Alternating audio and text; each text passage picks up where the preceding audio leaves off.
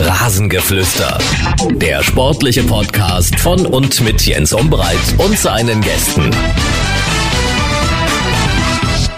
Herzlich willkommen zum Rasengeflüster. Das ist heute eine Folge, die euch einstimmen soll auf die Fußball-EM, die am 11. Juni, also am kommenden Freitag, beginnen wird. Ja, ich weiß, das große EM-Fieber kommt bei dem einen oder anderen noch nicht auf, aber wenn dann einmal das Turnier begonnen hat, dann schaut man sich sicherlich das ein oder andere Spiel auch an und genießt die Fußballabende, die dann einen Monat lang vor uns stehen und darauf wollen wir euch jetzt einstimmen. Zum Abschluss der Folge dann auch noch ein Hinweis auf ein kleines Gewinnspiel und ähm, das wird nicht die letzte Folge vor der Sommerpause sein. Das war ursprünglich so geplant, aber ich glaube, einmal kommen wir noch, bevor wir uns dann in die Sommerpause verabschieden. Jetzt erstmal viel Spaß mit unserer Vorschau auf die Fußball-EM. Unser Interview. Ja, und da sprechen wir mit einem Mann, der ist Fußballexperte, der kommentiert bei dieser Europameisterschaft für Magenta TV. Der hat die letzten Länderspiele der deutschen Nationalmannschaft kommentiert. Also kennt sich richtig gut aus. Freue mich sehr. Marco Hagemann ist am Telefon. Marco, guten Tag. Einen wunderschönen guten Tag. Marco, ähm, das wird eine ungewöhnliche Europameisterschaft, die da am Freitag beginnt. Äh, in elf äh, Städten, in verschiedenen Städten wird gespielt. War ja mal die Idee von Michel Platini, der schon längst nicht mehr UEFA-Präsident ist. Ähm, damals vielleicht kein ganz schlechter Gedanke. Jetzt zu Corona-Zeiten runzelt der ein oder andere die Stirn. Ja, ich auch so ein bisschen. Ähm, ich hätte tatsächlich ähm, äh, nicht, nicht damit gerechnet, dass es äh, in dann doch so vielen Städten vonstatten geht, die, die Euro 2020, wie sie ja weiterhin kurioserweise auch äh, heißt, auch, ähm, obwohl sie ein Jahr verschoben werden musste, logischerweise. Ähm, ich hätte tatsächlich gedacht, komm, ähm, man, man spielt, wenn man die Europameisterschaft schon spielt, vielleicht in ein, zwei Ländern. Es gibt ja durchaus Länder, die über einige Stadien äh, verfügen, über auch die entsprechende Infrastruktur, sodass ähm, ja, Reisen äh, minimiert werden, weiterhin noch, auch wenn äh, sich die Lage ähm, natürlich in vielen Ländern Gott sei Dank entspannt hat äh, etwas, aber die Pandemie ist halt noch längst nicht vorbei, äh, sodass ich da äh, von ausgegangen bin, okay, äh, man spielt vielleicht nur in England und in Deutschland beispielsweise. Ähm, dass man jetzt dann doch so viele Städte ähm, ins Rennen geworfen hat, zeigt natürlich auch, äh, ja, dass dass auch da der finanzielle Gedanke immer natürlich noch eine ganz große Rolle spielt. Und das wird natürlich für die Mannschaften, die vor allem dann weit kommen, eine richtige große Herausforderung, auch was das Organisatorische betrifft. Ja, total. Also wenn ich jetzt mal ähm, einfach nur mal auf die auf die Startgruppe gucke, also auf die Gruppe A, ähm, äh, Türkei, Italien in Rom, die Schweiz spielt gegen Wales in Baku, die Schweiz spielt aber dann ähm, vier Tage später äh, in Rom ähm, gegen Italien. Ähm, das ist natürlich ein logistischer Aufwand. Ähm, ist ja gar keine Frage, wo schlägst du dein ähm, EM-Quartier auf? Also das ist dann eben genau mit dieser äh, dann doch äh, Reiserei äh, verbunden, auch wenn die Mannschaften jetzt nicht Linie fliegen, äh, sondern natürlich versuchen in irgendeiner Art und Weise in einer Bubble zu bleiben. Ähm, wir drücken mal die Daumen, dass alles dann auch so weit gelingt, dass äh, dass die äh, Mannschaften mit dem gesamten Staff natürlich darum herum ähm, auch gesund bleiben, ähm, dass da nichts passiert. Aber da, das, das meine ich ja genau. Das sind natürlich dann Strecken Baku nach Rom, also ähm, da fliegst du auch ein bisschen. Ähm, und das zieht sich natürlich dann durch, durch Gruppen weiterhin durch und dann geht es ja auch in die K.O.-Runde. Also ich hätte aufgrund der, der Pandemielage weiterhin ähm, nochmal bei all, all der ähm, leichten Entspannung ähm, überall ähm, hätte ich es total befürwortet, wenn man eine Euro spielt, ähm, dann doch in einem oder in dann maximal ähm, zwei Ländern, sodass ja auch infrastrukturell, ähm, reisetechnisch das dann doch auf einem sehr gesunden Maß äh, vonstatten geht. Mhm. Zuschauer werden mit dabei sein in wohl allen äh, elf EM-Stadien. Ich hatte schon das Gefühl, in den letzten äh, Tagen, äh, wir haben ja das äh, Europa League-Finale bei äh, dir mitschauen dürfen. Du warst selbst im Stadion in Danzig.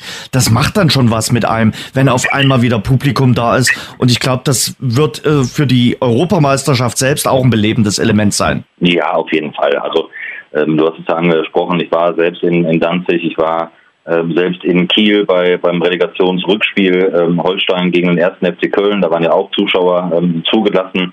Ähm, natürlich äh, macht das auch was mit dem Spiel. Es macht ähm, so, so lieben wir auch dann den, den Sport, äh, wenn gewisse äh, Emotionen wieder drin sind, äh, wenn du natürlich auch Fans ähm, siehst, die, die mitleiden, mitzittern, mitbibbern. Das ist natürlich für sie nach, nach einem Jahr ähm, ein, ein, wundervolles Erlebnis und natürlich auch für, für die Spieler, ähm, für die jeweiligen Mannschaften. Äh, sicherlich auch eine Umstellung. Ähm, ich habe auch das FA Cup Finale äh, machen dürfen. Da waren 20.000 Zuschauer in Wembley.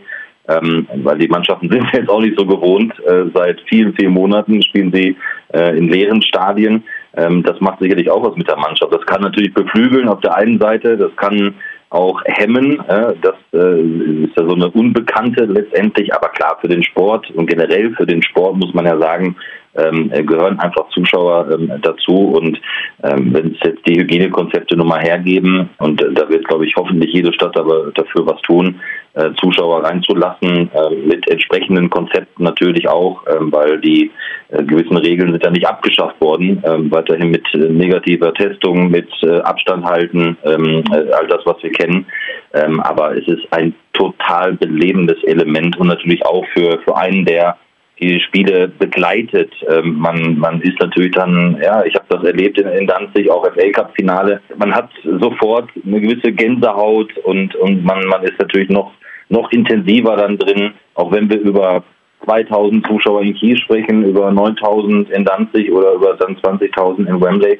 Ähm, das macht äh, was mit dem Sport und das macht natürlich auch was äh, nicht nur mit den Zuschauern, Spielern, sondern natürlich auch mit den äh, Menschen, die das Spiel dann begleiten.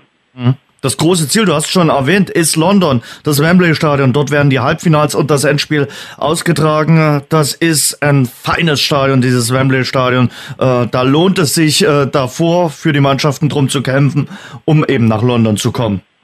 Wembley ähm, ist die äh, Fußballkathedrale in England. Ähm, ich durfte schon einige Male, äh, dankenswerterweise bin ich auch sehr, sehr happy drüber, ähm, einige äh, Halbfinal und, und Finalspiele im, im englischen FA Cup dort kommentieren. Ähm, ich glaube, ich war im Stadion, lass mich schätzen, vielleicht achtmal, glaube ich. Ähm, äh, natürlich unter anderen Voraussetzungen. Ähm, ich kenne das Wembley mit, mit 80, 90.000 äh, Zuschauern. Ich weiß, welche, welche Energie dort ähm, entstehen kann. Und natürlich ist dieses Stadion, auch wenn es natürlich ähm, nicht, nicht, nicht komplett vergleichbar ist mit dem komplett alten Wembley. Das hat natürlich noch mehr Tradition, noch mehr Seele, aber trotzdem ist Wembley halt Wembley. Und ähm, seit vielen Jahren äh, kämpfen die Mannschaften gerade in England darum. Du hast ja auch Aufstiegsplayoffs zum Beispiel, die da gespielt werden in Wembley. Dann hast du äh, League Cup Finale, FA Cup Halbfinale, Finale dort in Wembley. Und ähm, die Fans freuen sich drauf, äh, nach London zu reisen. Die Mannschaften ähm, wissen um die Tradition, um diese ja, um diese Seele, Energie, die im Stadion wirklich ähm, entfacht werden kann. Ähm, es ist äh, ja ein, ein sehr lohnenswertes Ziel äh, in, in äh, London, in Wembley. Hoffentlich äh, dann auch für die deutsche Nationalmannschaft am, am 11. Juli dort einzulaufen. Deutschland hat ja eigentlich ganz gute Erinnerungen, wenn wir 25 Jahre zurück, speziell an die Europameisterschaft 96 denken, wo man im äh, Finale mit dabei war. Wie siehst du denn äh, die, die Chancen für das deutsche Team, äh, für die Europameisterschaft, für das letzte Turnier von Joachim Löw? Es ist halt eine super schwierige Gruppe. Ähm, du hast äh, einen äh, amtierenden Europameister mit dabei mit Portugal, du hast den äh, Weltmeister Frankreich mit dabei und Ungarn ähm, auch nicht äh, auf die leichte Schulter zu nehmen. Ähm, da geht es erstmal darum, tatsächlich äh, weiterzukommen, rauszukommen aus der Gruppe. Äh, vielleicht geht das ja auch als einer der besten Gruppen Dritten, ähm, sich dann fürs Achtelfinale äh, letztendlich zu qualifizieren. Es ist eine richtig taffe Gruppe. Also die Franzosen sind für mich im Moment tatsächlich favorisiert. Wenn ich mir den Kader anschaue, äh, Benzema ist wieder zurück. Gespielt haben sie gegen das Testspiel 3-0 gewonnen. Ähm, mit Benzema, mit Griezmann, mit Mbappé, mit Pogba. Heißt also Dembele zum Beispiel äh, saß nur auf der Bank, äh, ist dann irgendwann reingekommen. Ähm, man hat natürlich noch die Möglichkeiten mit Kanté äh, als Champions League-Sieger, der noch dazu stoßen wird. Also äh, Frankreich habe ich komplett dick auf der Rechnung. Äh, man kennt sich da, es ist automatisiert. Und bei der deutschen Nationalmannschaft ist noch viel Luft nach oben. Es sind noch ein paar Trainingseinheiten bis zur bis zum Start der Euro. Ähm, auch da kommen noch die die Champions League-Sieger zurück, äh, genauso wie Ilkay Gündoğan von Man City. Ähm, Toni Kroos ähm, braucht noch sicherlich ein paar Trainingseinheiten. Ähm, dann hast du noch Leon Goretzka. Auch der Kader ist schon gut. Nur die Frage ist, reicht diese Zeit, um äh, gewisse Schwachstellen ähm, noch auszumerzen, zu korrigieren? Ich ähm, bin aktuell der Meinung, dass Deutschland jetzt nicht zum absoluten Favoritenkreis ähm, gehört. Ähm, aber das, der Anspruch muss es sein, weit zu kommen. Überhaupt keine Frage. Aber die Gruppe, die hat es einfach im Vergleich zu den anderen Gruppen, wenn man sich die mal anschaut, ähm, natürlich komplett in sich. Das ist ähm, tatsächlich für mein Empfinden die schwierigste Gruppe, ähm, die es äh, gibt äh, bei der Euro. Vom Losglück äh, war da äh, die deutsche Mannschaft nicht behelligt. Wir wollen ja dann so ein bisschen über die äh, Mannschaften sprechen. Äh, gehen zunächst mal auf die äh, deutsche Mannschaft ein, die du ja zuletzt immer gesehen hast, kommentiert hast. Äh, jetzt ist es das letzte Turnier von äh, Bundestrainer Joachim Löw. Spielt das eine Rolle bei dieser äh, Europameisterschaft, dass es das letzte Turnier von äh, Löw ist? Naja, also Jogi Löw wirkt ja oder wirkte, nachdem er bekannt gegeben hat, dass er aufhört, schon ähm, entspannt. Ähm, ich glaube, er freut sich auch auf die Zeit ähm, jetzt dann nach der Euro, je nachdem wie, wie lange sie äh, dabei ist, die Mannschaft. Und äh, ich bin sehr gespannt, ähm, inwieweit die Spieler auch ähm, auch ihren Worten Taten folgen lassen. Heißt, ähm, viele haben ja gesagt, so, wir wollen natürlich auch dem Bundestrainer einen richtig guten Abschied bescheren. Ähm, natürlich im Optimalfall mit dem Europameistertitel, der ihm ja dann eben noch fehlt äh, mit der deutschen Fußballnationalmannschaft. Ähm, er hat äh, ganz schwierige äh, vergangene ja, drei Jahre gehabt äh, nach, dem, nach dem peinlichen Aus in, in Russland, hat viel probiert, ähm, auch viele Debütanten wiedergeholt. Er hat taktisch was probiert, spielerisch was probiert. Umbruch ist natürlich das äh, große Stichwort der hat in Gänze, das muss man ganz klar sagen, nicht so funktioniert, wie er sich das vorgestellt hat. Ähm, dementsprechend ähm, auch völlig nachvollziehbar und völlig richtigerweise, dass er zum Beispiel Mats Hummels und Thomas Müller zurückgeholt hat, weil beide ja auf ihren Positionen ähm, seit zwei Jahren auch in der Fußball-Bundesliga ähm, und auch in der Champions League richtig gute Leistungen gezeigt haben. Ähm, aber ich finde, er kann, er kann natürlich äh, jetzt mit einer gewissen Entspannung in dieses Turnier gehen, aber gleichzeitig stelle ich auch bei ihm fest, er ist weiterhin total fokussiert und er will äh, mit der Mannschaft nochmal ein richtig gutes Turnier spielen, ähm, weil man darf ja auch nicht vergessen, bis auf WM in Russland äh, hat er immer Minimum das Halbfinale erreicht. Wird schwierig genug, wir haben darüber gesprochen. Ähm, aber ich bin auch sehr gespannt, wie, wie die Jungs dann ähm, alles äh, geben werden, um ihn tatsächlich auch so einen Abschied, den er auch verdient hat, im Übrigen einen würdigen Abschied, ähm, auch zu bescheren. Mhm. Ganz oben auf der Liste, auf der To-Do-Liste steht auch irgendwie, dass man die Gunst äh, der Fans hier in Deutschland zurückgewinnt. Äh, das ist so ein bisschen verschitt gegangen in den letzten Monaten. Ja, eigentlich auch so nach äh, der verpatzten Weltmeisterschaft in Russland. Ja, definitiv. Also das muss man ähm, ganz klar so sehen. Das Interesse hat auch abgenommen. Ähm, das sieht man im Übrigen auch an, an, an Zuschauerzahlen, die, die vom Fernsehgerät sitzen. Ähm, Leider Gottes war ja nochmal das in den vergangenen Monaten ähm, permanent der Fall. Ähm, das haben wir ähm, erlebt, auch bei RTL. Das haben auch die, die öffentlich-rechtlichen Kollegen gemerkt, dass auch da das Interesse nicht mehr so vorhanden ist. Ich spüre auch jetzt nicht so wirklich eine, ja, so eine, so eine Aufbruchstimmung, so eine äh, aufkommende Euphorie tatsächlich ähm, vor der, vom Start der, der Euro. Das muss man ganz klar sagen. Ähm, das hat ähm, einfach die deutsche Fußballnationalmannschaft ähm, auch verspielt in den, in den vergangenen Jahren äh, mittlerweile schon. Ähm, da waren viel zu wenige Spiele mit dabei, die ja, spektakulär waren, ähm, euphorisierend waren, ähm, wobei man auch nicht vergessen darf, die, die Saison an sich sehr eng getaktet. Äh, man hat natürlich auch kaum Zeit, irgendetwas einzustudieren, wenngleich man immer auch wieder da sagen muss, andere Nationalmannschaften haben genau das gleiche Problem letztendlich. Ähm, also es hat einfach nicht im Moment Klick gemacht.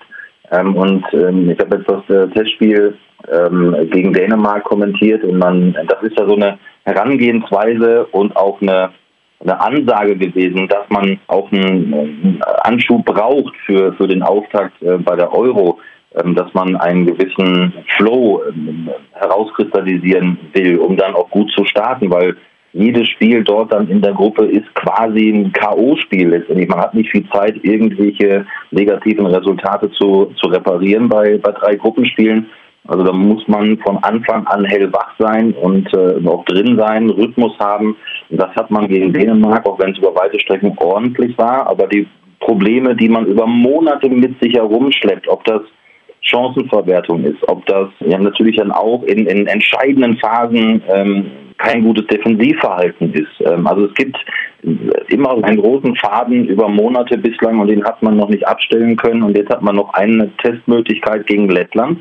Und ich bin mal sehr gespannt, wenn man da in einen leichten Flow reinkommt, weil man braucht auch Ergebnisse, ähm, um auch eine gute Stimmung zu erzeugen. Und im Übrigen auch eine gute Stimmung vielleicht auch dann ähm, ja, bei den Fans, ja, die dann äh, vielleicht dann doch noch mal mit einer gewissen Euphorie auf diesen Start der, der Euro hinfiebern. Und da braucht es dann ähm, einfach auch einen überzeugenden Sieg äh, gegen Lettland. Äh, ansonsten ja, habe ich echt große, äh, große Bedenken, dass man gerade auch bei den Fans eine gewisse Aufbruchsstimmung ähm, und ein gewisses wiederkehrendes Interesse komplett wecken kann. Für so eine Aufbruchsstimmung sollen ja auch die Rückkehrer mitsorgen. Mats Hummels und Thomas Müller sind zurück. War das die richtige Entscheidung? Ja, absolut. Es war eine richtige Entscheidung, weil du brauchst turniererfahrene Spieler. Ähm, und das sind nun mal Mats Hummels und Thomas Müller. Beide haben in, äh, bei Borussia Dortmund, äh, respektive beim FC Bayern, einfach äh, klasse Leistungen gezeigt. Sie haben, brauchen keine Eingewöhnungszeit bei der Nationalmannschaft.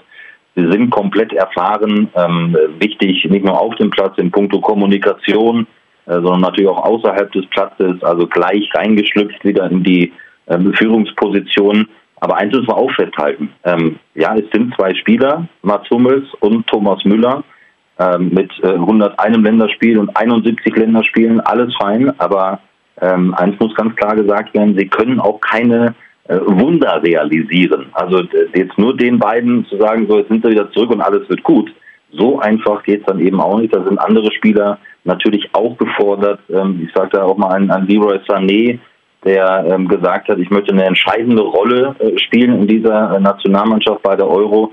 Da muss er aber noch echt äh, sehr zulegen, äh, dass er diese entscheidende Rolle tatsächlich auch ausfüllt. Also äh, Hummels und Müller allein werden die Mannschaft äh, jetzt nicht äh, durch ein Turnier tragen und für den allergrößten Erfolg sorgen. Äh, da gehört noch ein bisschen mehr dazu. Und weil du gerade Sané ansprichst, ja über die einzelnen Mannschaftsteile gleich auch noch mit dir sprechen, aber Sané ganz kurz angesprochen, ein sehr durchwachsenes Spiel fand ich äh, gegen Dänemark und ähm, er muss natürlich auch im, im Training sich anbieten. Er ist ja nun in einem Mannschaftsteil, wo Deutschland sehr, sehr gut äh, besetzt ist und kann ja nicht darauf hoffen, dass er dann gegen Frankreich von 0 auf 100 äh, durchstartet, sondern das Ganze fängt ja an, auch schon äh, im Training zu zeigen, okay, ich bin voll da bei 110 Prozent. Absolut, ja. Und ähm, Leroy Sané fiel lange aus mit einem Kreuzbandriss. Er hat seine erste Saison bei den Bayern gespielt. Und ich glaube, es gibt gar, gar keine zwei Meinungen, dass, dass Leroy Sané äh, natürlich immer noch jung ist, aber natürlich auch hoch veranlagt. Das ist ein richtig geiler Fußballer. So, er zeigt es zu selten. Jetzt muss auch mal langsam bei all der Intensität, die natürlich ähm, herrschte, gerade in der abgelaufenen ähm, Saison aufgrund des engen Terminplans, aber jetzt hau dich rein. Also ich will einen, einen leidenschaftlich kämpfenden äh, Leroy Sané äh, sehen, gerade wenn er wenn er äh, von sich selbst ja auch sagt, ich möchte diese entscheidende Rolle übernehmen. Und das ist bis dato noch zu wenig. Und ich gebe dir recht, dazu gehören natürlich auch Trainingseindrücke. Und was ich so gehört habe, ähm, ist er jetzt nicht so einer, der ähm, dann wirklich äh, komplett entscheidend hinterhergeht und auch dann auch die Zweikämpfe dann wirklich annimmt. Ähm, er taucht dann zu schnell ab, auch im Training tatsächlich. Und das war auch zum Beispiel gegen Dänemark im Testspiel ähm, zu sehen. Ähm, ich verstehe es manchmal nicht tatsächlich. Ich kann natürlich nicht in den Menschen lieber Sané reinschauen. Er wurde gestern von Thomas Müller, von, ich glaube auch von Josua Kimmich äh, gegen Dänemark auch mal angepflaunt, angepfiffen dass da mehr kommen muss, gerade weil er so hoch veranlagt ist. Wo sind seine Tempo-Dribblings? Äh, wo ist sein Selbstvertrauen, sein, sein Selbstbewusstsein? Weil er kann es ja letztendlich. Er hat es ja auch schon gezeigt bei Manchester City, beim FC Bayern. Er hat sich ja auch in der Defensivarbeit beim FC Bayern durchaus verbessert. Aber das war ja auch immer so ein Punkt bei Pep Guardiola, ähm, dass er damit nicht zufrieden war. Und das braucht es letztendlich. Ähm, also mir fehlt da im Moment noch so der, der letzte Schritt bei Welpenschutz ist vorbei. Und ähm, jetzt geht es darum, wirklich zu zeigen, ja, ich bin da, ich bin bereit und ich gebe dafür alles. Da fehlen mir einfach noch einige Prozentpunkte bei Leroy Sané. Ähm, das ist eigentlich wirklich so schade, ähm, weil er so, äh, so großartig eigentlich mit der Kugel umgehen kann und so viele Möglichkeiten hat, ähm, das auch zu zeigen. Aber er zeigt es leider zu selten, gerade in der Nationalmannschaft. Fehlt dir überhaupt jemand in der deutschen Nationalmannschaft oder hat äh, der Bundestrainer die richtigen berufen? Weil ich spreche es an, äh, Bastian Schweinsteiger ja wohl gesagt hat, dass er hm, auch Jerome Boateng wohl mitgenommen hätte. Ja, sehe ich ein bisschen anders. Äh, klar, Jerome Boateng hat auch eine gute Saison beim FC Bayern gespielt. Ähm, ich ich habe so, hab so den Eindruck gehabt, dass äh, nach der Kadernominierung so selten und so wenig äh, diskutiert wurde über den Kader wie jetzt nach der Kadernominierung. Also da habe ich andere Diskussionen erlebt äh, vor jeweiligen Turnieren, äh, wer denn alles nicht berufen worden ist und warum beruft er denn den. Ähm, da fand ich die Diskussion wirklich sehr, sehr wenig. Ähm, ich, ich, glaube, dass wir defensiv mit, mit Max Hummels, äh, mit Matthias Ginter, der gesetzt ist bei Jugendlich, wir haben Toni Rüdiger, der eine herausragende äh, Rolle spielt bei Thomas Tuchel und bei Chelsea, was der für eine Entwicklung noch genommen hat in den letzten Monaten, wirklich ähm, groß. Also er wird mit Selbstvertrauen bis unter das Dach natürlich zur Nationalmannschaft kommen. Ähm, ist jetzt auch noch zum zweiten Mal Papa geworden. Das wird sicherlich auch nochmal so einen Schub ihm selbst geben. Ähm, wir haben einen sehr talentierten ähm, Robin Koch, Niklas Süle. Ähm, also ich glaube jetzt nicht, dass man zwingend Jerome Boateng auch noch hätte nominieren brauchen. Äh, das sehe ich so ein bisschen anders. Also ich finde den Kader äh, ausgewogen. Man hat Erfahrung mit dabei, man hat äh, Frechdachse mit dabei. Ähm, ich finde auch die Nominierung von Volland gut ähm, als weitere Option, Alternative vorne. Ich finde, dass wir ein herausragend besetztes Mittelfeld haben. Da ist der Konkurrenzkampf wirklich enorm. Äh, das einzige, ja, das sind so Schwachstellen. Ähm, wir, wir, wir jammern natürlich auf hohem Niveau, aber da kann natürlich noch mehr kommen über die Außen. Ähm, Lukas Klostermann traut sich auch noch zu wenig zu. Das macht er anders in Leipzig. Ähm, aufgrund seiner Schnelligkeit, äh, die muss er mehr ausspielen. Ähm, wir haben, wir haben das gesehen gegen Dänemark im Testspiel, wenn mal durchgebrochen werden konnte bis zur Grundlinie, wurde es auch gefährlich tatsächlich.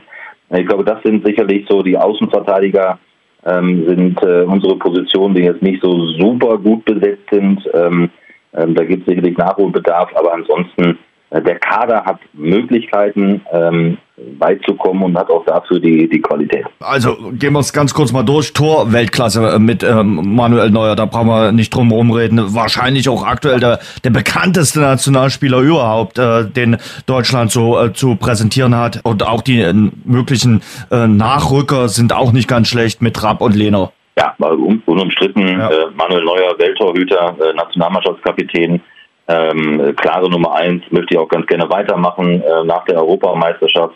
Hat jetzt nicht die, die beste Saison, weil auch über 40 Gegentore kassiert, aber liegt ja manchmal auch dann daran, wie vor ihm verteidigt wird. Äh, hat aber auch wieder da wieder super viele starke Bälle gehalten. Schade für Marc-André Testegen im Übrigen, äh, der sich ja dazu entschieden hat, äh, einen Eingriff vorzunehmen, nicht mit dabei ist. Also auf der Torwartposition haben wir, glaube ich, seit Jahren immer ein, ein ähnliches Thema, nämlich gar keins. Abwehr sehr solide. Äh, man muss natürlich versuchen, was auch gegen Dänemark zu äh, sehen war, dass man 90 Minuten äh, sich keinen kleinen Ausrutscher leistet. Das war ja auch ja. in den letzten Länderspielen immer mal so ein äh, Manko bei der DFB-Auswahl. Absolut. Das sind eben genau diese, diese kleinen Fehler. Gegen Dänemark waren es ja wirklich, war das ja eine sehr gute Defensivleistung. Man hat einen Fuß aufs Tor zugelassen, also die haben die Dänen halt genutzt. Äh, und das wird natürlich auf diesem Niveau komplett bestraft. Ähm, ich finde ich finde auch eine, nochmal, wir reden über Antonio Rüdiger, der zurückkommen wird, ähm, der einfach äh, internationale Klasse hat. Ich meine, nicht umsonst ist er gesetzt unter Tuchel, ist Champions League-Sieger geworden. Ähm, Mats Hummels, haben wir drüber gesprochen, ähm, also da sind wir gut besetzt. Matthias Ginter ist auch international erfahren. Niklas Süle sehe ich gerade jetzt nicht unbedingt in der Anfangself, hat ja auch so ein paar Verletzungsprobleme. Bei den Bayern war da auch nicht äh, toujours äh, gesetzt. Robin Koch wird nicht in der Anfangself stehen.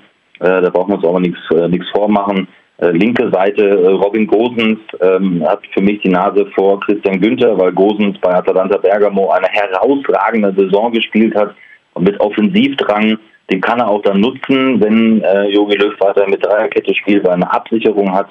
Ähm, ist torgefährlich gewesen, äh, steht gute Flanken rechts. Lukas Klostermann dann habe ich gesagt, dass er sich noch mehr zutrauen muss einfach und er hat auch eben diese Schnelligkeit, auch mal eins zu eins zu gehen, Räume noch besser zu erkennen, Räume besser zu nutzen. Ähm, also wenn, wenn das alles so ineinander Klick macht, äh, dafür hat man noch Trainingseinheiten, dass man die Standards gut verteidigt und Automatismen weiter schärft, ähm, dann glaube ich, dass man da ähm, auch gut aufgestellt ist. Mittelfeld ein Füllhorn, wirklich ein Füllhorn ja. zum einen an erfahrenen Spielern, Stichwort Toni Groß, aber eben auch an Spielern, die jetzt so nachrücken. Wir haben dort äh, Champions League Sieger mit äh, dabei. Also ich finde, das Mittelfeld ist sehr breit und auch qualitativ hochwertig aufgestellt. Wahl der Wahl. Also das, da wird es Härtefälle geben. Ähm, das muss man ganz klar so sagen. Ich glaube, dass äh, Joshua Kimmich äh, gesetzt sein wird, ähm, weil er sowohl defensiv als auch offensiv ähm, einfach äh, stark ist. Äh, man hat ja auch eine Szene gesehen gegen Dänemark mit seinen äh, legendären Chipbällen, äh, dann auf Thomas Müller zum Beispiel in der, in der ersten Hälfte. Ähm, ich fand auch Florian Neuhaus hat ein gutes Länderspiel gezeigt gegen Dänemark. So, was machst du mit Toni Kroos? Ähm, was machst du mit Ilkay Gündogan, der eine super äh, Spielzeit äh, hingelegt hat bei Man City? Äh, man hat Leon Goretzka. wir reden alle so über die Zentrumsspieler letztendlich. Das wird eine Aufgabe werden für Jogi Löw und für seinen Trainerstab, da die richtigen Entscheidungen zu treffen, ähm, wie man sich da aufstellt. Also da wird es auf jeden Fall äh, Härtefälle geben, aber wir reden dann eben auch über äh, Nationalmannschaft. Und ähm, die Härtefälle, die werden auch andere Nationen haben, äh, weil man beruft ja nun mal äh, einen Kader, äh, von dem man selbst überzeugt ist und natürlich auf Positionen äh, möglicherweise auch mal doppelt besetzt ist, ähm, um da reagieren zu können und frische Impulse zu bringen. Aber das Mittelfeld hat äh, fantastische Qualität. Vorne, ganz vorne im Sturm. Wir haben aktuell keinen, ja, so ein Lewandowski, äh, der geht uns äh, aktuell in äh, Deutschland irgendwie ab. Gerade in einem Land, was mit Gerd Müller, mit Völler, mit Klinsmann, mit Klose immer tolle Stürmer hatte. Aber aktuell ist das nicht so. Nee, das, ähm, das ist keine neue Erkenntnis. Das muss man auch ganz klar sagen. Das ist jetzt schon so ein bisschen längerer Zeit so. Der letzte war Miroslav Klose und danach ist nichts gekommen. Ähm, auch da hat man ja dann äh, irgendwann erkannt, äh, müssen vielleicht mal wieder auch in puncto Ausbildung genau auf diesen Spielertyp gehen. Ähm, ähm, da zwickt es natürlich. Ähm, man, man kann so spielen wie zum Beispiel gegen Dänemark, dass äh, Serge Gnabry die Position mag er durchaus, aber ist jetzt ja auch kein ja, der die Bälle von oben wegpflückt. Ähm, man kann viel rotieren, äh, dass auch Thomas Müller da mal auftaucht. Ähm, man hat natürlich Timo Werner noch mit dabei. Äh, Kai Havertz haben wir übrigens vergessen noch äh, fürs, fürs Mittelfeld, der auch noch mal mit reingehen kann in den gegnerischen Strafraum. Ich finde die Nominierung von Kevin Volland einfach gut, weil er fühlt sich genau auf dieser Position wohl, ist ein Kraftpaket, ähm, kann sich dann durchsetzen, kann so ähm, auch so ja so eine hängende Neun spielen, ähm, kann dann aber auch reinstechen. Ähm, ich hoffe, äh, dass ich äh, Kevin Volland mal sehe, ähm, unter anderem gegen Lettland, dass er sich da mal präsentieren kann, weil er einfach eine klasse Spielzeit hingelegt hat bei der AS Monaco mit 16 Saisontoren. Ich glaube, er hat noch nie so viele Tore geschossen in einer Saison, auch nicht bei Bayer Leverkusen. Also da hat man natürlich auch eine Wahl, aber ja, tatsächlich so. Ähm, da ist jetzt keiner vorne drin wie äh, Robert Lewandowski oder auch wie Karim Benzema ähm, bei den bei den Franzosen, um, um da mal einige zu nennen. Ähm, das äh, fehlt natürlich, aber das ist kein, äh, kein neues Thema und das ist jetzt keine neue Erkenntnis tatsächlich. Dann haben wir ausführlich über die deutsche Mannschaft jetzt gesprochen. Wir machen jetzt gleich mal den, den kurzen Teamcheck, sagen zu allen Mannschaften mal so zwei, drei Sätze und du sagst zwei, drei Sätze. Bevor wir damit anfangen, ähm, du hast gesagt, Topfavorit Frankreich und äh, dahinter Belgien, England, Spanien, Deutschland. Naja, es gibt so, äh, so einige. Ne? Ähm, mal gucken. Geheimfavorit, Herr Hagemann? Es ist, äh, ich glaube, es gibt jetzt nicht den ganz großen ähm, Geheimfavoriten. Ähm, es ist, äh, vieles ist, ist glaube ich, ausgeglichen. Ähm, ich habe jetzt tatsächlich keinen wirklichen Geheimfavoriten. Ähm, ich habe jetzt wirklich gedacht, ähm, auch im Vorfeld des Testspiels ähm, der Dänen, ähm, weil sie eine äh, wirklich äh, ja, also überragende Monate hatten. Ich glaube, wir haben jetzt zweimal gegen Belgien verloren. Ähm, das waren so die einzigen Niederlagen. Ähm, die können wehtun, die können unangenehm sein, weil vieles automatisiert ist. Ähm, vielleicht ist das so der, der komplette Geheimfavorit, ähm, um sich mal ganz weit aus dem Fenster zu lehnen. Ähm, aber ich glaube schon, dass sich so diese großen Nationen, äh, mal gucken, was die Niederländer so imstande sind äh, zu leisten, äh, gerade auch mit, mit äh, Wout Weghorst, äh, mit äh, Memphis Depay zum Beispiel. Äh, auch da kennen sich alle ganz gut, ähm, wie weit die Niederländer sind. Äh, darauf bin ich sehr gespannt. Ähm, aber ich glaube tatsächlich, äh, dass man sich auf die Franzosen ähm, stürzen kann, auf, ein hochtalentiertes englisches Team, die, die Abgebrühtheit der Italiener äh, nicht zu vergessen. Belgien, ja, für Belgien ist es natürlich quasi sowas wie, ja, ich will nicht sagen letzte Chance, aber die Generation ist jetzt auch schon ein bisschen älter geworden, haben äh, ja großartige Spieler, wenn ich mir ähm, auch das Mittelfeld angucke mit äh, Kevin De Bruyne, ähm, äh, mit äh, Torben Hazard, mit äh, Axel Witze, gut, der war lange verletzt, Juri Thielemanns, äh, vorne hast du natürlich dann Lukaku mit dabei, ähm, Christian Benteke, Dries Mertens, aber für die wird es halt jetzt auch dann mal Zeit. Ähm, sie sind schon lange Favorit gewesen, Geheimfavorit gewesen, wie auch immer. Aber das ist vielleicht gerade für diese Generation fast schon sowas wie die äh, möglicherweise letzte äh, Chance, ganz weit zu kommen. Gut, dann gehen wir mal in den äh, Teamcheck, äh, Marco, gehen mal jedes Land so ein bisschen durch. Über Deutschland haben wir ausführlich gesprochen. Fangen wir an mit dem Weltmeister, mit Frankreich, mit dem Top-Favoriten. Ja, für mich ähm, favorisiert, äh, wenn ich mir die Qualität anschaue, ähm, wenn ich mir auch die Altersstruktur anschaue, ähm, in jedem Mannschaftsteil äh, super international erfahrene äh, Kim Pembe äh, hinten von, von Paris Saint-Germain, äh, dann hat man natürlich mit Rafael Varan von, von Real Madrid, ähm, also ein super Innenverteidiger-Duo ähm, über das Mittelfeld. Äh, Kanté kommt äh, noch zur Mannschaft gestoßen, hat eine Sensationsrunde äh, hingelegt äh, bei äh, Thomas Tuchel und bei Chelsea. Also für mich der Mittelfeldspieler im Moment in Europa, ähm, was der alles so wegläuft, Wahnsinn. Äh, man hat natürlich Paul Pogba äh, und dann vorne, das ist sicherlich das Prunkstück ähm, der, der Franzosen. Auch da wird es Härtefälle geben ähm, mit äh, Kylian Mbappé, sicherlich gesetzt, Antoine Griezmann, äh, Usman Dembele, Kingsley Coman, äh, Karim Benzema, der wieder zurück ist. Also das ist schon äh, eine, eine wirklich Top-Mannschaft. Der Titelverteidiger Portugal, äh, da denken wir natürlich an den Mann mit der Nummer 7. Ja, absolut. An Cristiano Ronaldo. Hat es, ja, ist Torschützenkönig geworden in der, in der Serie A. Äh, vieles ist ausgelegt ähm, auf ihn auch eine Mannschaft, die äh, über sehr viel Erfahrung äh, verfügt. Ich meine, PP spielt immer noch tatsächlich. Ähm, der wird ja, ich glaube, in äh, knapp zwei Jahren wird er schon 40 äh, tatsächlich. Äh, technisch äh, herausragend, ähm, auch da sicherlich ähm, offensiv die ganz große Stärke mit dem Riesentalent Joao Felix, Diogo Jota. Ähm, man hat äh, dann eben noch mit Cristiano Ronaldo, André Silva, der eine Top-Performance hingelegt hat bei Eintracht Frankfurt, äh, Bruno Fernandes natürlich nicht zu, nicht zu vergessen, äh, der das Spiel natürlich antreiben kann. Äh, ein großartiger Fußballer, kreativ, äh, technisch, standardstark. Ähm, also die Portugiesen, klar, immer auf dem Zettel haben. Was ist mit Ungarn? Äh, bei Ungarn fehlt äh, wahrscheinlich der beste Spieler mit Soboslai, der 20-Jährige, kann nicht mit dabei sein. Ein herber Verlust für die Magyaren. Ja, absolut. Ähm, das muss man auch so sagen. Äh, natürlich Außenseiter ähm, in dieser Gruppe, aber ähm, die sind so happy, ähm, dass, sie, mit dabei sind bei der Euro, dass sie im Grunde genommen ja auch frei aufspielen können. Eine Mannschaft, die man jetzt nicht so gut kennt, wenn man sich den Kader so anschaut spielen sehr viele bei äh, Ferencváros ähm, Budapest. Peter Gulaschi wird dann äh, die Nummer 1 sein von, von RB Leipzig. Aber eine Mannschaft, die, ja, die frei ausspielen kann. Sie spielt jetzt, ähm, und das ist so sicherlich die Kaderstruktur, wenn man sich die anschaut, da ist jetzt keiner dabei, außer vielleicht Vidi Orban und Peter Gulaschi, äh, wenn man Leipzig als Topverein sieht und sich als Topverein.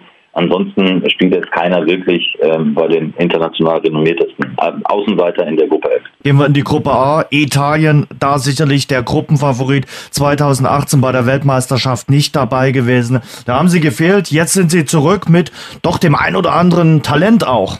Ja, total. Ähm, ich bin sehr gespannt, wie dann der finale Charakter, äh, Kader aussieht von ähm, Roberto äh, Mancini, wen er dann wirklich mitnimmt. Also noch einen größeren Kader erstmal ähm, nominiert. Aber es gibt natürlich ähm, äh, Talente in, in, in, dieser Mannschaft. Äh, muss ja auch mal irgendwann sein. Also auch wenn immer noch Leonardo Bonucci und Giorgio Chiellini mit dabei sind, gefühlt ja auch schon seit den 50er Jahren mit dabei sind. Ähm, aber ähm, auch da, wenn man, wenn man das mal so durchguckt, wir haben einige interessante 97er Jahrgänge mit dabei, wie Nicolo Barella von, von Inter Mailand. Das ist so einer, der, der zukünftig ja auch so als Nationalmannschaftskapitän ähm, gehandelt wird. Äh, man hat einen Matteo Pessina von Atalanta Bergamo, auch so ein äh, Talent, äh, den wir mit dabei haben. Federico Chiesa, auch ein 97er Jahrgang. Also das ist auch ein gutes Fußballeralter im Moment. Chiesa, der äh, ganz stark brilliert hat bei, bei Juventus Turin. Ein, ein äh, Moisken, äh, Jahrgang 2000 äh, von Paris Saint-Germain der so ein bisschen im Schatten stand und steht von Neymar und Mbappé, aber wenn er äh, reingekommen ist, da äh, richtig gut äh, performt hat. Also das ist so auch von der Altersstruktur her einige Routiniers mit dabei mit super viel Erfahrung, Aber Altersstruktur finde ich sehr gut bei den Italienern. Jetzt kommt es auf Roberto Mancini an, die richtige Entscheidung zu treffen. Wie siehst du die Schweizer? Da kennen wir ja viele Spieler, die in der Bundesliga bei den äh, jeweiligen Clubs unter Vertrag stehen und die, die Schweizer waren zuletzt bei den Turnieren immer mit dabei. Ja, viele äh, Bundesliga-Legionäre. Ähm, die Schweizer, die, die kennen sich natürlich. Da sind die Automatismen ähm, schon da. Ähm, ich habe sie äh, in dieser, in dieser Gruppe ähm, A ähm, sehe ich sie ähm, äh, hinter äh, Italien äh, tatsächlich. Ähm, aber die Schweiz muss man erstmal schlagen. Also weil sie sich alle schon sehr, sehr lange kennen. Ich glaube, man hat äh, ein Riesentalent, äh, gerade hinten defensiv äh, mit äh, Omar Ragic vom SC Zürich, der 2002er Jahrgang ist. Ich glaube, das ist so der, der, der Welpe in, in diesem Kader. Aber die Mannschaft spielt lange zusammen. Die kennt sich, die muss man erstmal schlagen. Ich, ich glaube schon, äh, dass sie sich fürs Achtelfinale qualifizieren. Was ist mit den Türken? Die Türken sind neulich aufgefallen in der WM-Qualifikation, als sie die Niederlande geschlagen haben, haben dann eine starke Performance hingelegt. Was traust du den Türken zu? Ja, ähm, unangenehm, das muss ich mal sagen, weil sie natürlich eine Mannschaft sind, die auch über Emotionen äh, kommen. Also sie haben natürlich vorne gerade mit äh, Burak Yilmaz einen, der genau dafür steht, ne, für Überraschungsmomente, der nicht so viele Chancen ähm, tatsächlich braucht. Ähm, man muss auch mal da sich den Kader anschauen. Ähm, das ist jetzt nicht so, dass alle bei Galatasaray, bei, bei Fenerbahce oder bei Besiktas äh, spielen, sondern wirklich auch viele in den Top-Ligen ähm, in Europa. Das zieht sich durch alle Mannschaftsteile durch. Ähm, für mich äh, ganz interessant wird zu beobachten sein, äh, welche Rolle Hakan Çalhanoğlu ähm, dort übernehmen wird. Kann er ähm, wirklich so auffallen bei der Europameisterschaft, wie er auch aufgefallen ist, jetzt zuletzt bei, bei Milan? Ähm, äh, super spannende äh, Mannschaft, wie ich finde. Also ich glaube, dass sie auch Möglichkeiten hat, gerade ähm, so im Zweikampf mit der Schweiz, äh, vielleicht sogar eben äh, dort ähm, ins Achtelfinale zu fighten. Wales war bei der letzten Europameisterschaft 2016 im Halbfinale. Es wäre vermessen, eine Wiederholung zu erwarten. Wales ist auch in der Gruppe A wahrscheinlich der große Außenseiter, trotz Gareth Bale. Ja, absolut. Ähm, sehe ich auch so. Auch wenn ähm, ja, viele natürlich äh, in England spielen, äh, sowohl in der Premier League als auch in der zweiten Liga. Ähm, aber äh, klar, Gareth Bale ist der ganz große äh, Star ähm, äh, dieser Mannschaft. Ähm, es gibt äh, vielversprechende Talente, ähm, muss ich wirklich sagen. Ähm, Daniel James von, von Manchester United, ähm, Harry Wilson, Liverpool. das sind auch so die 97er äh, Jahrgänge, äh, bei denen Ethan Ampadu von, von der bei Chelsea unter Vertrag steht. Nico Williams bei Liverpool, das sind so diese 2001er, 2002er Jahrgänge, ähm, aber Wales ist der, ist der Außenseiter in der, in der Gruppe, trotz eines wiedererstarkten Gareth Bale. Mhm. Gehen wir in die Gruppe B mit Belgien. Äh, Belgien, du hast schon ein bisschen was anklingen lassen. So ein geheimer Geheimfavorit sind sie nicht. Zum großen Favoriten fehlt ihnen vielleicht noch eine richtig gute Abwehr?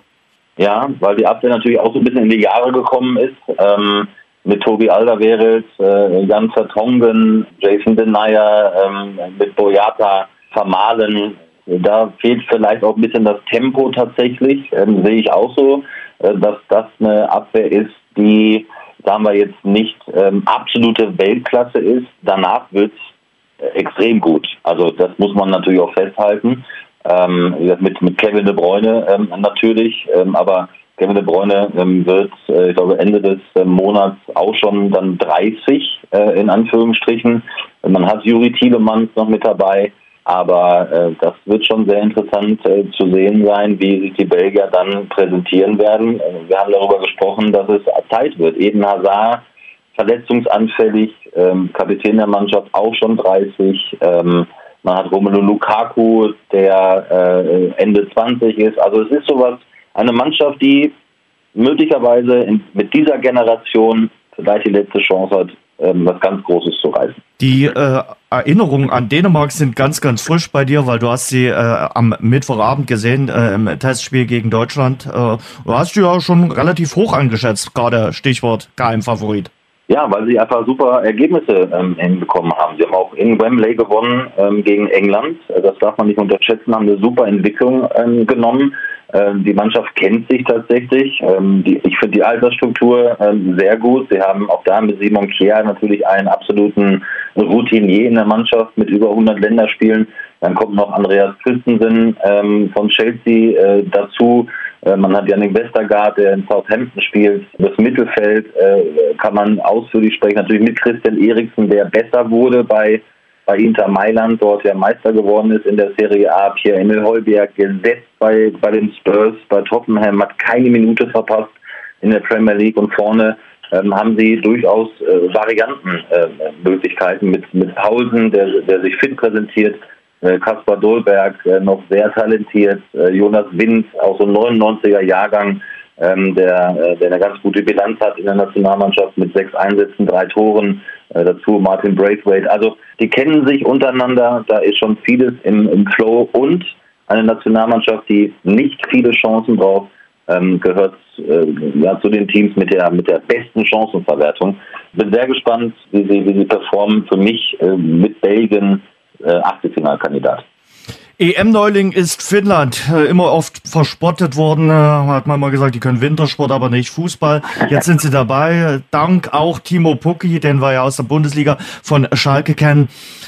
Also Achtelfinale weiß ich nicht. Du, glaubst du an die Finnen? Nein. Ähm, bei allem Respekt, äh, Außenseiter in der Gruppe, weil sie natürlich auch jetzt nicht die große Turniererfahrung haben. Du hast gesagt, erstmals mit dabei ähm, bei einer Europameisterschaft. Ich finde, äh, die Spieler äh, spielen jetzt nicht in den, in den Top-Ligen, ähm, äh, aber die können natürlich mit Euphorie spielen. Ja? Ähm, keiner traut den Finnen ähm, irgendetwas zu. Das ist für sie schon ein Riesenerfolg, bei der Euro äh, mit dabei zu sein. Ähm, es gibt ja so den einen oder anderen, den man ähm, aus der Fußball-Bundesliga kennt, wie, wie Lukas Radetzky von, von Bayer Leverkusen, äh, wie, wie Frederik Jensen vom FC Augsburg oder Bojan Palo von Union Berlin oder du auch hast ja angesprochen, Timo Pukki, der mit Norwich jetzt wieder aufgestiegen ist, aber einfach eine Außenseitermannschaft und die, die frei von der Leber weg äh, aufspielen können. Was ist mit den Russen? Die Russen haben für Furore gesorgt bei der Heimweltmeisterschaft 2018. Da sind sie ins äh, Viertelfinale gekommen. Ich glaube, Stanislav Cherchesov, der ja auch hier in Deutschland äh, sehr bekannt, beliebt ist, äh, hat dort eine gewisse Grundordnung reingebracht. Was traust du den Russen bei der EM zu? Ich habe sie jetzt nicht ähm, tatsächlich so auf dem Radar. Ähm, da spielt ja der Großteil, ähm, ähm, je nachdem, wen er dann auch noch letztendlich dann zum Schluss nominieren wird, ähm, Stanislav Tschetschechow, ähm, alle fast in der in der Heimat. Auch eine Mannschaft, die sich äh, etwas länger kennt. Ähm, einige Talente sind mit dabei. Ähm, ob er dann mit dabei sein wird, nochmal abwarten. Wir haben Maxim Muchin von, von Moskau, ähm, der äh, noch 19 ist zum Beispiel. Ähm, ich weiß nicht, ob, ob Zacharian von Dynamo Moskau nominiert wird, ähm, der 2003er Jahrgang ist. Aber ich, äh, ich habe sie nicht so auf dem Radar, weil, weil sie, äh, das sieht, sieht man ja auch so an Ergebnissen in der Champions League, ähm, auch in der, in der Europa League, da fehlen im Moment die russischen Teams ich kann mir auch nicht vorstellen, dass wir sie im Achtelfinale sehen, auch nicht ähm, als einen der, der besten Gruppendritten. Im Moment ist da noch nicht so die Zeit, äh, tatsächlich äh, über eine, eine ganz starke russische Mannschaft äh, zu sprechen, auch wenn sie ja manchmal auch immer unbequem zu bespielen sind. Aber ich kann es mir nicht vorstellen. Ich habe sie jetzt nicht so auf dem wirklich auf dem großen Schirm. Gehen wir in die Gruppe C. Da sind die Niederlande eigentlich von der Papierform her der große Favorit, aber die Niederlande immer mal wieder auch gerne launisch, auch bei Turnieren.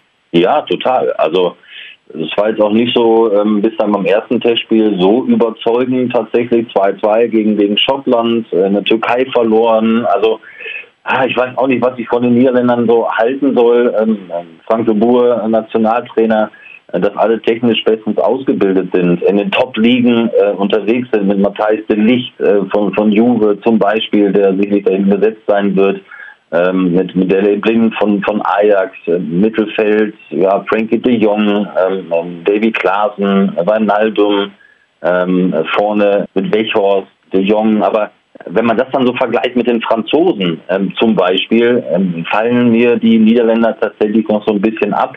Im Moment ist es schwierig, finde ich, die Niederländer ähm, tatsächlich zu beurteilen, wenngleich sie sich aber in dieser Gruppe auf jeden Fall ähm, durchsetzen werden, ähm, weil das muss das Ziel sein, den Niederländer äh, im Grunde genommen alle drei Gruppenspiele zu gewinnen. Die Österreicher, erst war Franco Foda dort der gefeierte Held, aber zuletzt gab es auch ein paar Ausrutscher und äh, fast alle Österreicher kennen wir aus der Bundesliga.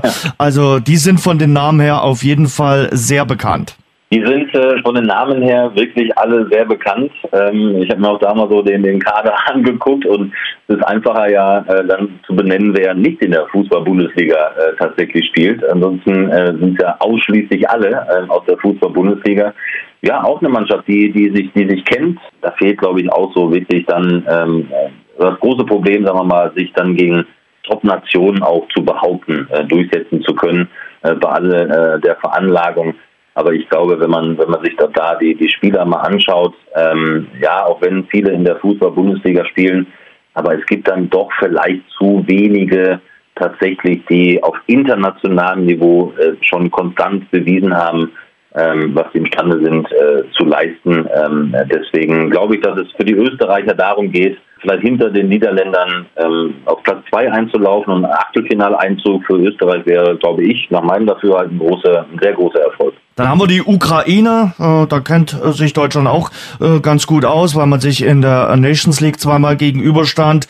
Äh, wie siehst du die Osteuropäer? Naja, haben natürlich so einen Block ne, von, von Dynamo Kiew und von äh, Schachtel Donetsk. Ähm, also da kennt man sich und äh, Blöcke zu bilden ähm, machen durchaus Sinn. Ähm, Andrei Shevchenko ist ja der, der vielleicht unumstrittene Star äh, der Mannschaft. Also wir sprechen dann über einen Trainer. Ja, aber der, die Ukraine, wir haben sie die deutsche Fußballnationalmannschaft gesehen. Ähm, da hatten wir jetzt nicht so die ganz große Möglichkeit, äh, irgendwas zu reißen. Es gibt spannende Spieler. Also ich finde so, so Malinowski von, von Atalanta Bergamo, ähm, der echt einen guten Part gespielt hat bei den Italienern, die sich ja wieder für die Champions League qualifiziert haben, Zweiter geworden sind im Pokal.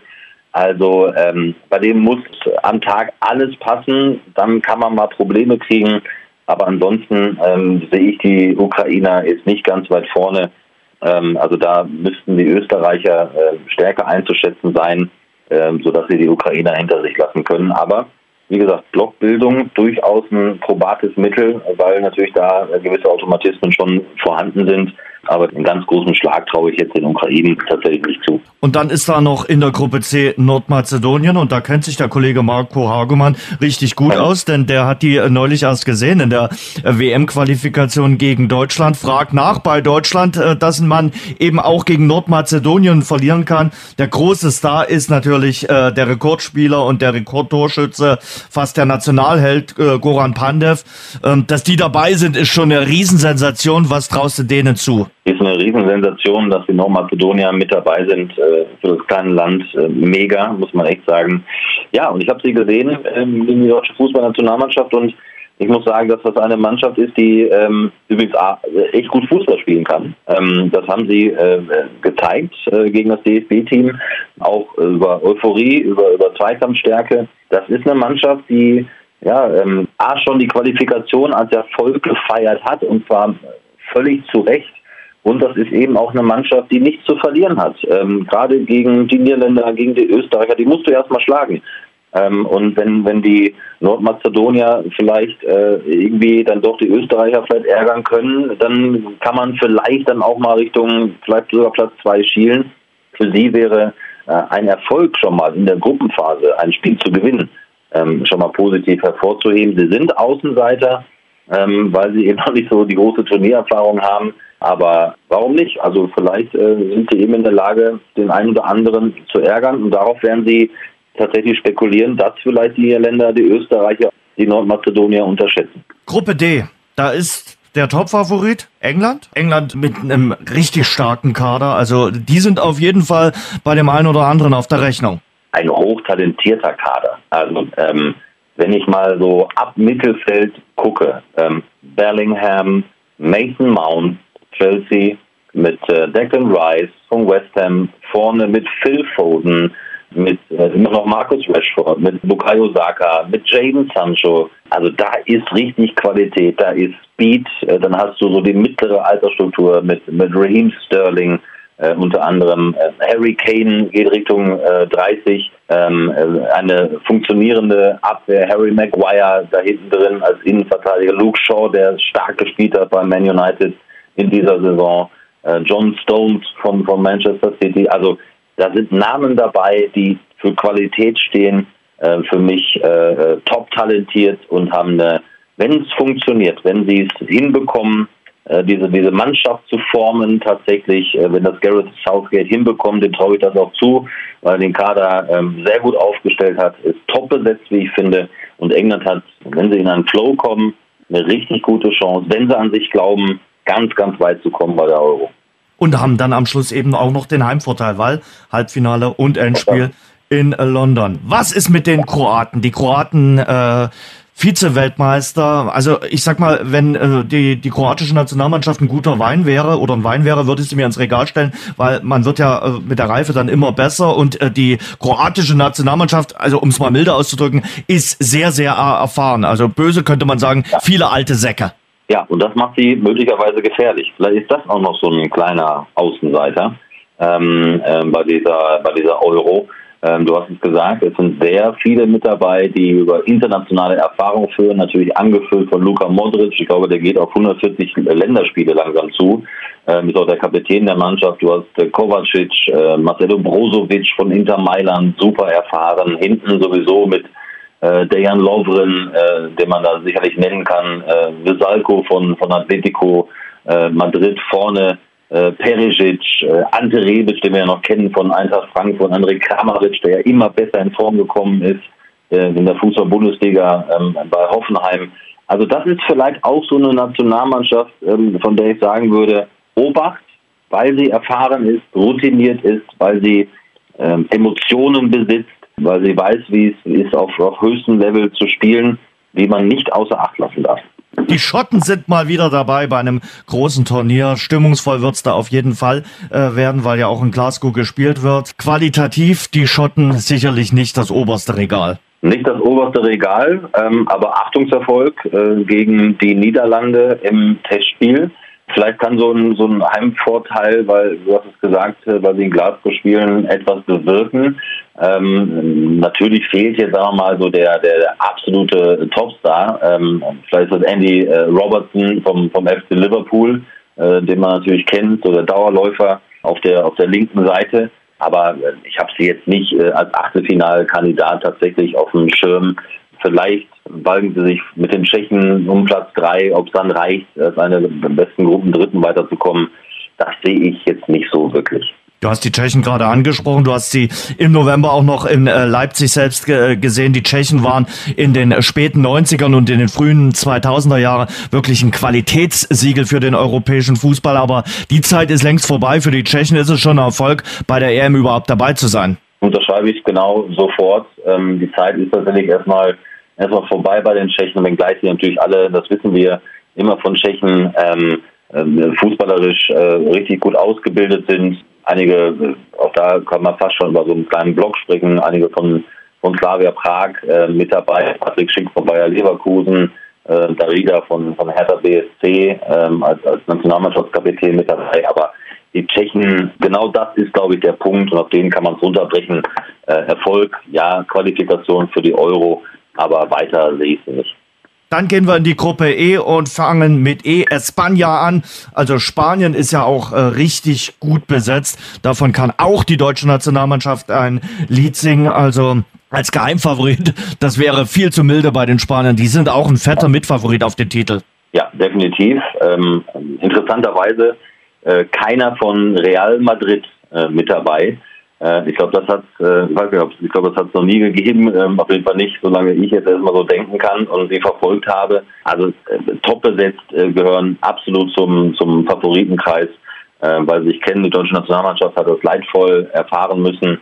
Ähm, man kann das von von hinten aufrollen. Ähm, David De Gea im Tor möglicherweise. Mal gucken, wie sich da Luis Enrique entscheidet. Äh, man hat äh, ein Top-Talent mit dabei mit Eric Garcia, Cesar Aspilicueta. Was hat der für eine Saison bei Chelsea gespielt? Gefühlt, ähm, egal was der spielt, ob Rechtsverteidiger, Innenverteidiger, der kann defensives Mittelfeld spielen, wenn er denn äh, gebraucht wird. Äh, unglaublich. Ähm, äh, du hast mit Laporte äh, von Man City natürlich auch noch so einen mit dabei. Mittelfeld, Thiago, ähm, äh, Pedri, ein, ein Supertalent vom FC Barcelona, Dani Olmo, der gute Möglichkeiten hat, tatsächlich auch in der Anfangself zu stehen und vorne. Ähm, auch da wird es äh, sicherlich Härtefälle geben, aber äh, sicherlich gesetzt. Alvaro Morata äh, achtet mir auf äh, Gerard Moreno, der ähm, äh, mit Villarreal äh, den Coup geschafft hat, die Europa League zu gewinnen, hat eine fantastische Spielzeit dort hingelegt.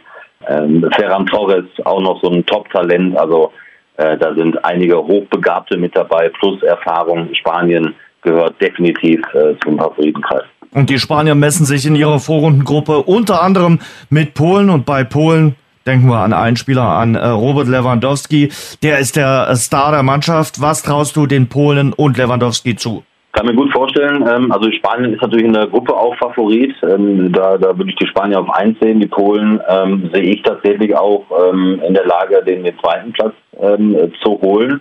Ähm, auch wenn sich natürlich vieles auf Robert Lewandowski äh, konzentriert. Aber vielleicht ist das dann eben auch äh, so ein Punkt, ähm, der, der äh, so ein bisschen die Karten der Polen reinspielt, weil es äh, spielt ja nicht nur Robert Lewandowski, du hast noch einen Zelinski von, von Neapel zum Beispiel mit dabei, einen Arkadiusz Milik äh, steht da im Kader, der ähm, haben wir ich auch noch zwei, ähm, die wir aus der Bundesliga ähm, äh, respektive zweiten Liga kennen, Lewandowski von Bayern und äh, Kopniatski von Fortuna Düsseldorf.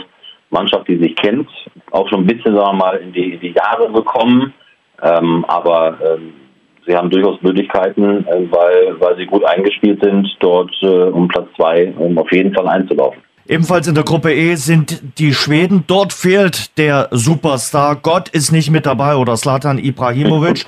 Aber die Schweden haben es ja auch schon ohne Ibrahimovic geschafft, vor allem dank ihrer mannschaftlichen Geschlossenheit. Ja, das ist die ganz große Stärke. Ich finde es total schade, ähm, dass das äh, Ibrahimovic, nachdem er jetzt vor kurzem erst ein Comeback gegeben hat, äh, nicht mit dabei ist. Das ja, so ein Gesicht, äh, so, ein, so ein Spielertyp, so ein Charakter fehlt natürlich dann so einer Euro. Äh, das muss man ganz klar sagen. Aber die mannschaftliche Geschlossenheit ist seit Jahren eine ganz große Stärke ähm, der Schweden. Und sie haben sich auch da fußballerisch wirklich weiterentwickelt. Äh, Jan Andersson macht da auch einen guten Job. Ähm, und und äh, äh, einige spielen äh, da auch in den Top-Ligen übrigens auch eine richtig gute Rolle. Ähm, wenn ich dann an Victor Lindelöf denke, der neben Harry Maguire bei Manchester United schon mehr oder weniger gesetzt ähm, ist. So kann man es tatsächlich formulieren. Ähm, und wenn du dann weitergehst im Offensivbereich mit äh, ähm, Alexander Ischak zum Beispiel, der bei San Sebastian äh, super funktioniert, Emil Forsberg, auf den wir natürlich einige zugeschnitten sein. Ähm, also die haben äh, weiterhin Qualität. Kulusewski, der ähm, ähm, in eine Topform gekommen ist bei, bei Juventus Turin, äh, auch noch ein ganz junger Spieler tatsächlich ist mit seinen jetzt 21 Jahren. Ähm, also die Schweden werden den Polen in dieser Gruppe richtig Paroli bieten können. Ähm, und äh, ich halte auch da die Chancen für einen Achtelfinaleinzug äh, definitiv für gegeben. Also dieser Gruppe F bislang Spanien auf 1. Und dahinter kann es knapp werden mit, mit den Schweden und mit den Polen. Aber jetzt kommen wir ja zum letzten in dieser Gruppe. Die Slowakei war 2016 im Achtelfinale bei der letzten Europameisterschaft. Das zu erreichen 2021 wird schwer genug. Ähnlich wie bei den Tschechen und einigen anderen Nationen würde ich sagen, für die Slowakei ist es schon ein Erfolg dabei zu sein. Ja, es ist ein ähm, Erfolg. Ähm, ich glaube, dass sie äh, keine Chance haben, in dieser Gruppe gegen Spanien, Schweden und gegen die Polen ähm, irgendwie was zu reißen Vielleicht gibt's ähm, auch das wäre ein Erfolg, wenn sie einen Punkt holen, äh, vielleicht sogar. Sie haben äh, einige mit dabei, äh, die natürlich über Erfahrung verfügen, aber Marek Hamsik zum Beispiel, der Nationalmannschaftskapitän, der viele, viele Jahre in Italien gespielt hat, mittlerweile ähm, ja auch äh, in Schweden äh, aktiv bei, bei Göteborg, Milan Skriniar von Inter Mailand, äh, auch schon etwas älter geworden tatsächlich. Also das wäre schon eine, eine Sensation, wenn wir dann über die Slowaken vor dem letzten Gruppenspieltag sprechen. Und sie hätten vielleicht sogar noch eine Möglichkeit, sich fürs Achtelfinale zu qualifizieren. Ähm, ich kann es mir ähm, nicht vorstellen bei der Konkurrenz in, in, in dieser Gruppe. Marco, äh, dann gehen wir jetzt noch alle Schiedsrichter durch? Nein, Spaß beiseite. äh, danke dir für, für diesen äh, Teamcheck. Das hat großen Spaß gemacht. Wusstest du um, um die Sonderregel, die es bei dieser Europameisterschaft gibt? Das habe ich jetzt erst äh, gelesen. Treffen zwei Mannschaften im letzten Gruppenspiel aufeinander, die dieselbe Anzahl an Punkten und dieselbe Tordifferenz haben, gibt es nach dem Spiel ein Elfmeterschießen, um die Platzierung äh, auszubaldowern und zu ermitteln. Ah, okay. Nee, das habe ich jetzt noch nicht so auf dem Schirm gehabt. Ich dachte, ich setze sich hier noch an den Tisch und trinke noch ein paar Bier und wer zuerst äh, den Kopf auf den Tisch knallt, der verliert oder gewinnt. So Aber ist es nicht. Nee, nee, nicht nee äh, habe ich nee. auch äh, mit Verwunderung festgelegt, dass es diese Sonderregel wohl bei dieser Europameisterschaft geben soll. Und dann, last but not least, Berichterstattung. Magenta TV ist der einzige Sender, der alle Spiele live überträgt. Äh, was habt ihr vor?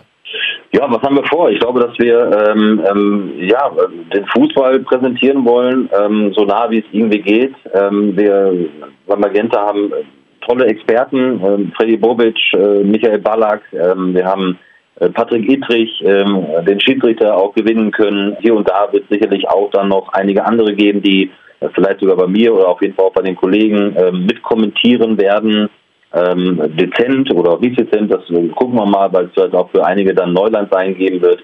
Wir haben ein tolles Studio, wir haben äh, einen tollen Moderator mit äh, Johannes B. Kerner unter anderem. Wir sind natürlich auch im, im deutschen Lager vertreten, ist doch gar keine Frage. Ähm, also wir versuchen nah dran zu sein, wie es irgendwie dann so geht in dieser Pandemiezeit. Ähm, also ich glaube, wir haben da vieles äh, richtig Gutes vorbereitet, ähm, um die Europameisterschaft so gut es wie es irgendwie geht äh, zu übertragen ähm, einfach ein bisschen überraschen lassen, äh, was da noch so kommen mag. Aber ich glaube, das wird schon, das wird schon spektakulär. Und äh, ja, ein paar Exklusivspiele gibt es natürlich dann auch noch, die dann eben nur bei Magenta TV zu sehen sind und alle Spiele äh, komplett sowieso. Aber ich glaube, das ist ein äh, richtig gutes Team, ähm, was wir da äh, auf die Beine gestellt haben, äh, wie das äh, zusammengestellt worden ist. Äh, alle freuen sich äh, total drauf, auch wenn leider nicht dann so permanent vor Ort sein können in den Stadien. Das wäre natürlich so das i-Tüpfelchen gewesen. Aber so wie das Team aufgestellt ist, ist glaube ich, eine, eine, große Freude werden, mit allen da zusammenzuarbeiten, äh, versuchen vieles zu beleuchten. Aber im Vordergrund, das kann ich jedenfalls von mir sagen, steht natürlich immer der, der Fußball und die Protagonisten. Und dann äh, hoffen wir mal, dass es eine gute ähm, Europameisterschaft wird, dass ähm, alle gesund bleiben, insbesondere auch die Zuschauer, dass alles äh, vernünftig vonstatten geht und dass wir dann am 11. Juli auch ein äh, tolles äh, Finale erleben mit einem äh, würdigen Europameister. Weil du die Exklusivspiele angekündigt hast, geht ja gleich am zweiten Tag los mit äh, Wales gegen die Schweiz und dann habt ihr natürlich den Clash schlechthin, also in, in der Gruppenphase zwischen äh, Welt- und Europameister, zwischen Portugal und Frankreich, weil das Parallelspiel dann Deutschland gegen Ungarn ist und äh, das ist, glaube ich, auch kein äh, ganz schlechtes Exklusivspiel, äh, wenn man dann Portugal gegen äh, Frankreich unter anderem hat. Also, ich glaube, mit der Stunde jetzt, äh, die wir ja aufgenommen haben, Marco, ist definitiv so die Vorfreude ein bisschen angestiegen. Du hast am Anfang gesagt, so richtig das EM-Fieber spürt man noch nicht, aber jeden Tag, wo die EM näher rückt, glaube ich, freut sich der ein oder andere doch auf äh, den ein oder anderen schönen Fußballabend mit gutem Fußball. Hoffen wir, dass die Stars auch durchhalten, denn für viele war es ja auch eine sehr, sehr anstrengende und belastende Saison und äh, dass die Besten dann auch im Endspiel stehen. Absolut. Also ich freue mich übrigens auf Portugal gegen Frankreich, weil das darf ich vielleicht schon verraten. Äh, da bin ich dabei. sehr schön, sehr schön. Da hast du gute Wahl, gute Wahl, Marco. Danke dir sehr für deine Zeit, für deine Einschätzung. Ich wünsche dir eine tolle Europameisterschaft. Viel Spaß beim Kommentieren. Wir werden dir zuhören. Dankeschön. Vielen, vielen Dank und äh, ja, danke, dass ich dabei sein durfte. Marco Hagemann war das. Er kommentiert bei dieser Fußball-EM die Spiele bei Magenta TV. Und ähm, ich hatte es euch ja versprochen am Anfang. Ich hoffe, ihr seid bis jetzt dran geblieben. Kleines Gewinnspiel werde ich über unseren Instagram-Kanal ausstrahlen. Ich habe von Panini äh, die beliebten, berühmten Panini-Sammelheftchen zur Verfügung gestellt bekommen. Und da würde ich fünf verlosen und nicht nur das Heft allein, sondern ich tue in jedes Gewinnpaket auch noch zehn Sammeltüten mit rein. Also ein schönes kleines EM-Paket für euch euch, für die treuen Rasengeflüster-Hörer. Alle Infos dazu gibt es bei uns auf unserem Instagram-Kanal.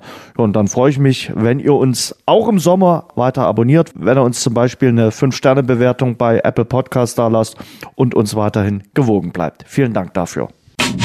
Das war das Rasengeflüster. Danke fürs Hören.